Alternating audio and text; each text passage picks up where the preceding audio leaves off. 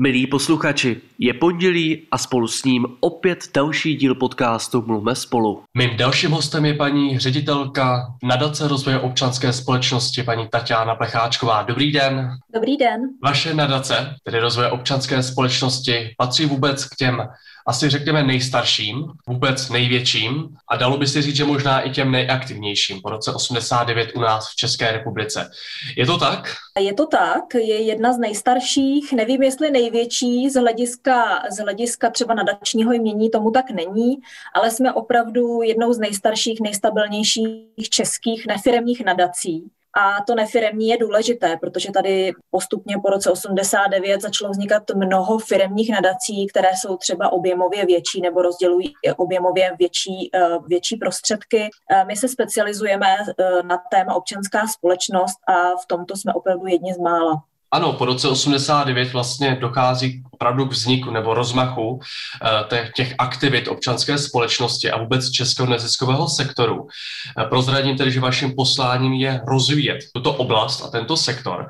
Mě by vlastně zajímalo, kam se po těch letech teď máme především rozvíjet, protože všem nám je jasné, že se to rozvíjí docela asi úspěšně v mnoha oblastech, v mnoha sektorech, možná dobře začíná fungovat tento sektor s politickou i reprezentací. Jak to tedy je v čase podle vás? Já se domnívám, že máme spoustu dobré práce za sebou, ale i před sebou, a to i ve vztahu eh, třeba k modernizaci, k nástupu nových technologií. I tam se občanská společnost a její organizace uh, musí posouvat, čili je pořád co rozvíjet z hlediska technologií. Co se týče hodnot, tak hodnoty bych řekla, že jsou pořád stejné a na čem určitě lze pracovat, je posilování důvěryhodnosti uh, organizací občanské společnosti, protože obecně za to ta důvěra důvěra eh, neroste, ale klesá. A eh, Tady bijeme na puplach, protože organizace občanské společnosti, vůbec občanská společnost, je nedílnou součástí stabilní demokracie a vhodně doplňuje vlastně ten vládní a firemní sektor a bez ní bychom nebyli úplní. A vlastně občanská společnost je všude, všude kolem nás. Jsou to organizace, ve kterých se združujeme, které nám pomáhají, ve kterých se seberealizujeme a které třeba i zajišťují klíčovou sociální zdravotní infrastrukturu. Čili je to přirozená součást naší společnosti. Eh, má před sebou, myslím si, velký eh, kus práce právě na zvyšování nebo zlepšování svého vlastního obrazu vůči širší veřejnosti a má na sobě určitě kus práce eh, vzhledem k tomu, co jsem říkala, tedy nějaké modernizace a vývoji směrem k moderním technologiím, k digitalizaci a tak dále. Jasně, když navážu na vaše slova, tak uh, pojďme trošku konkrétněji. Představme si fungování, denní fungování, spousta nadací, kolik práce zatím je od grantů, třeba i terénní práce, kancelářské práce, administrativní, uh, spousta skvělých myšlenek, diskuzí, akcí a takhle bychom mohli pokračovat. Pojďme zkusit nebo respektive vás poprosím o sformulování eh, vašeho pohledu ohledně toho, jak konkrétně právě ty nadace se třeba snaží vylepšovat ten svůj obraz. Je, jestli to je třeba například jenom ta komunikace, nebo je to také, co se týče vlastních procesů, nebo jak se třeba buduje ta důvěra vůči veřejnosti? Je to trošku těžší otázka, protože tím, že máme eh, tady velké množství nadací a nadačních fondů a s tou pandemickou krizí ještě přibylo eh, další desítky, tak nemohu mluvit za, za všechny, za celý nadační sektor a sektor nadačních fondů. Ale co se týče nás osobně, o co my se snažíme a v čem motivujeme i další ostatní organizace, je transparentnost, eh, velmi otevřená komunikace o tom eh, a pravidelná komunikace o tom, co děláme, jak hospodaříme, eh, odkud máme zdroje financování, jak s nimi nakládáme a kolik procent si třeba bereme na vlastní zprávu. Tyto informace informace by měly být veřejné, měly by být dostupné, měly by být nahrané třeba ve formě výroční zprávy a účetní závěrky ve sbírce listin, aby právě kdokoliv eh, z širší veřejnosti si je mohl stáhnout, kdykoliv se na ně podívá. Měly by být umístěné na webových stránkách nebo komunikovány skrze nějaké sociální sítě té organizace. Eh, jsou to takové eh, známky profesionality, když dokážete zveřejnit tyto informace a nechat vlastně veřejnost se podívat do té vlastní kuchyně. Eh, my motivujeme organizace k tomu, aby se v, to, v této oblasti profesionalizovali a pořádáme každoročně eh, ocenění kvality řízení neziskových organizací, což je taková prestižní soutěž v neziskovém sektoru, které se jmenuje Neziskovka roku. Neziskovka roku prověřuje eh, kvalitu řízení neziskových organizací v několika oblastech a právě jednou z těch oblastí je eh, ta komunikace a PR organizace. Druhou z těch oblastí je například práce s lidskými zdroji, tedy jak nakládá se svými zaměstnanci, jak, jim, jak je motivuje, jak mohou růst v organizaci, jak je odměňuje. A další nedílnou součástí je například právě finanční řízení a více zdrojové financování organizace. Takže to jsou všechno oblasti, ve kterých prověřujeme, jak ta organizace funguje, nehledě na strategické řízení a dokumenty a e, vybíráme, e, vybíráme opravdu ty nejkvalitnější. Ale už jenom samotné přihlášení do neziskovky roku znamená, že ta organizace organizace je ochotná se nechat prověřit. To znamená, že nemá co skrývat a chce se zlepšovat. E, druhou věcí, kterou my děláme aktivně proto, aby organizace byly důvěryhodnější, kvalitnější, motivujeme je různými vzdělávacími kurzy a workshopy, které realizujeme v rámci vzdělávacího střediska. S tím, že v loni jsme měli téměř 50 eh, vzdělávacích kurzů a workshopů. Letos eh, cílíme na stejné, spíše větší číslo. Byť jsme byli omezeni tou pandemickou eh, dobou, tak jsme většinu z těch kurzů realizovali v online podobě. A ta pozitivní zpráva je, že se ehm, neziskovky hlásí. To znamená, že se mají pořád co učit, ale i, že mají pořád touhu se vzdělávat a přidáváme nová a nová témata. Eh, která právě korespondují s tou moderní dobou, jak využívat sociální sítě, jak využívat moderní technologie, jak se bránit nebezpečí na internetu například, jaká tam hrozí rizika třeba nějakého útoku eh, na, na data, tedy jak se poprat s bezpečností dat, tak to jsou všechno témata, která třeba také školíme, kromě těch klasických témat typu strategické plánování, PR, komunikace a finanční řízení, takže v formou vzdělávání a formou oceňování kvality řízení se snažíme posouvat ten neziskový sektor dál, eh, respektive manažery těch, těch organizací nebo vedoucí pracovníky těch organizací. A jak říkám, vidím to pozitivně, myslím si, že ten sektor se stále vzdělávat chce, je v tom aktivní, ale co ještě pořád uh, mu chybí, je určitá míra asertivity v té komunikaci. Pak ty informace využít a taky informovat o tom, jak jsme dobří. Mnoho organizací je skvělých ve své práci, v té každodenní činnosti, v té přímé péči eh, nebo v zajišťování nějakých klíčových služeb v regionu. Ale nikdo o nich neví. Ví o nich jenom ta jejich vlastní eh, sociální bublina což je několik eh, stovek, možná tisícovka followerů, ale ale zbytek eh, širší veřejnosti o nich vůbec nic neví. Je pravda, že když navážu na novinky na vašich webových stránkách, tak tam už například informujete právě o workshopu, který byl zaměřen například na PR a komunikaci.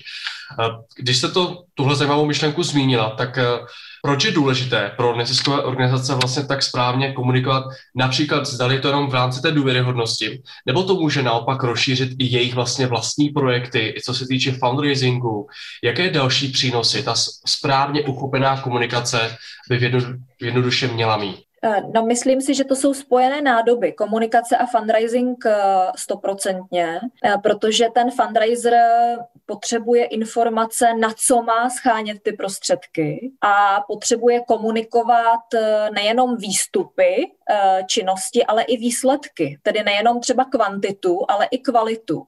A na to se často zapomíná, že slyšíme, kolik třeba má daná, daná organizace klientů, uživatelů, kolik udělala aktivit, ale už tam třeba chybí ten rozměr, co se teda povedlo změnit. Jo? A na to bych asi chtěla apelovat, že eh, všude čteme i ve výročních zprávách eh, vlastně čísla, data, kvantitu, eh, ale málo kde se dočteme o, o těch kvalitativních změnách. A já se vždycky ptám organizací, kdybyste tu nebyli, co by se stalo, když ze den na den zaniknete, koho to bude nejvíc bolet, komu to přinese ty největší um, těžkosti. A proto uh, ta komunikace je nesmírně důležitá pro získávání a udržení dárců a pro kvalitní fundraising. Fundraising je postavený vlastně na vztahu s tím, s tou druhou stranou toho člověka na té druhé straně eh, zajímá zejména ta kvalitativní změna. Čemu směřujete, čeho chcete dosáhnout a co se vám v této oblasti povedlo.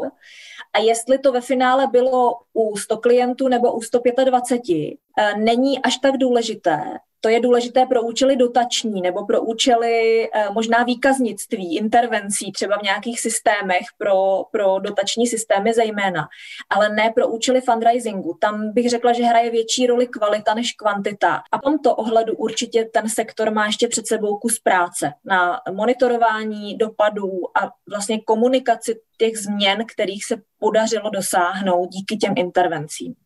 Chtěl jsem právě volně navázat, že kdyby náhodou zmizel Enros, tak eh, přijdeme o nejznámější a nejdůvěryhodnější celostátní charitativní sbírku, například Pomozte dětem. Ta komunikace a fundraising je zrovna podle mě přesně výsledek takové celonárodní sbírky, která už je tady opravdu mnoho, mnoho let. Dá se třeba taková sbírka takového rozsahu a takové důvěryhodnosti a ohlasu veřejnosti i třeba někam posouvat?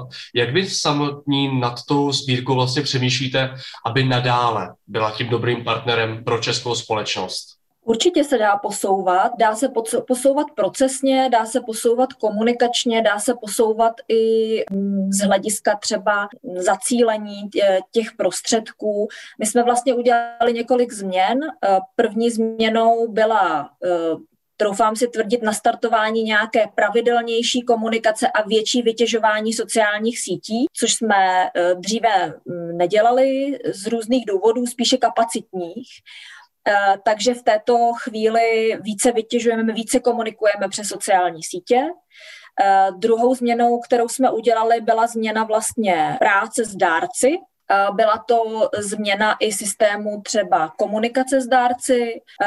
Další věc, kterou jsme udělali, bylo nastartování vedlejší ekonomické činnosti, tedy e-shop, nějaká prodejní aktivita, která vlastně saturuje ty deficity té sbírky. Přes veřejné sbírky můžete použít maximálně 5% na zajištění těch administrativních nákladů a celkového toho chodu, eh, což eh, je velmi malá částka, která absolutně nepokrývá náklady té celoroční sbírky, proto jsme museli vlastně i ekonomicky se postarat jiným způsobem, takže jsme zahájili eh, e-shop, takže v tom je nějaký vývoj. No další vývoj je eh, v metodice, protože více zjišťujeme v terénu potřeby organizací, které pracují v přímé péči s dětmi.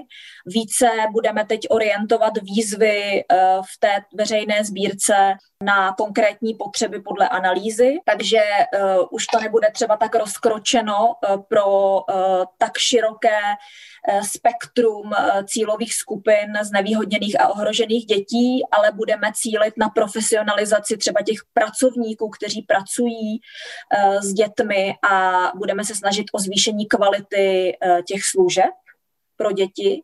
Takže i v tomto je vývoj a rozhodně motivujeme zejména organizace právě k tomu, aby sledovali ten dopad. To znamená, že jsme do všech možných metodik, materiálů, průběžných a závěrečných zpráv přidali ty dotazy, které se týkají uh, sledování uh, těch klíčových ukazatelů, jak vyhodnocují změny v životech těch dětí, jestli to vůbec lze a jak, jak k tomu přistupují. Takže i to je třeba věc, která nebyla a je nově, takže určitě je kam se posouvat.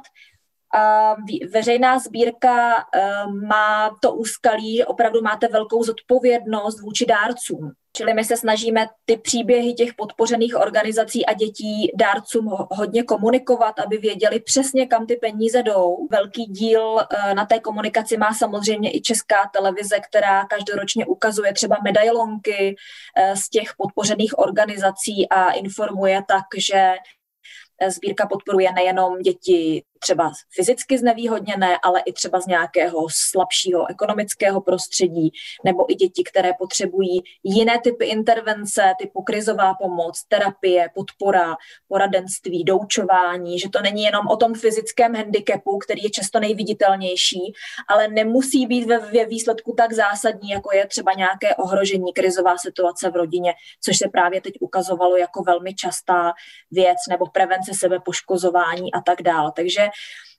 jdeme víc teď po mapování eh, potřeb v terénu a zacílení té pomoci, aby byla co nejefektivnější. Mm-hmm. Když jsme se ještě My se pomalu blížíme ke konci našeho rozhovoru a proto bych se ještě vrátil zpátky k té myšlence rozvíjení občanské společnosti a neziskového sektoru eh, v návaznosti na aktuální události, tedy na dobu, dlouhou dobu pandemie. Co tedy z vašeho pohledu, tedy z pohledu nadace rozvoje občanské společnosti, bude to nejzásadnější téma pro následující měsíce v neziskovém sektoru?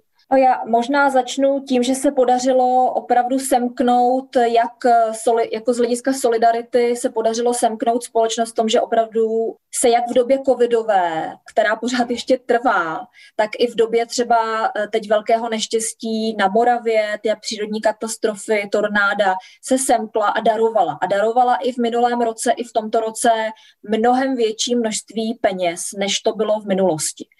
A to, co je podle mě klíčové, je, aby se teď s těmi prostředky dobře naložilo, aby nebyly zneužity, aby se dostali tam, kde je to nejvíce potřeba, aby se také zkontrolovalo jejich využití a aby vlastně ta společnost dostala tu zpětnou zprávu, že ty peníze těch dárců byly eh, transparentně rozděleny a použity a že opravdu slouží. To je pro mě velké téma, protože se i v této době ukazovalo, že ne všichni to myslí upřímně a poctivě a že někdo stále chce jakoby parazitovat na, eh, na vlastně štědrosti a dobrotě některých dárců. Takže úkolem je jednoznačně udržet poměrně jako vysokou eh, motivovanost lidí v dárcovství, ale udržet i tu kvalitu té filantropie, aby opravdu eh, jsme ten standard, který tady byl nastaven, nebo který se buduje poměrně dlouhou dobu, tak aby se udržel, aby to nespadlo, aby se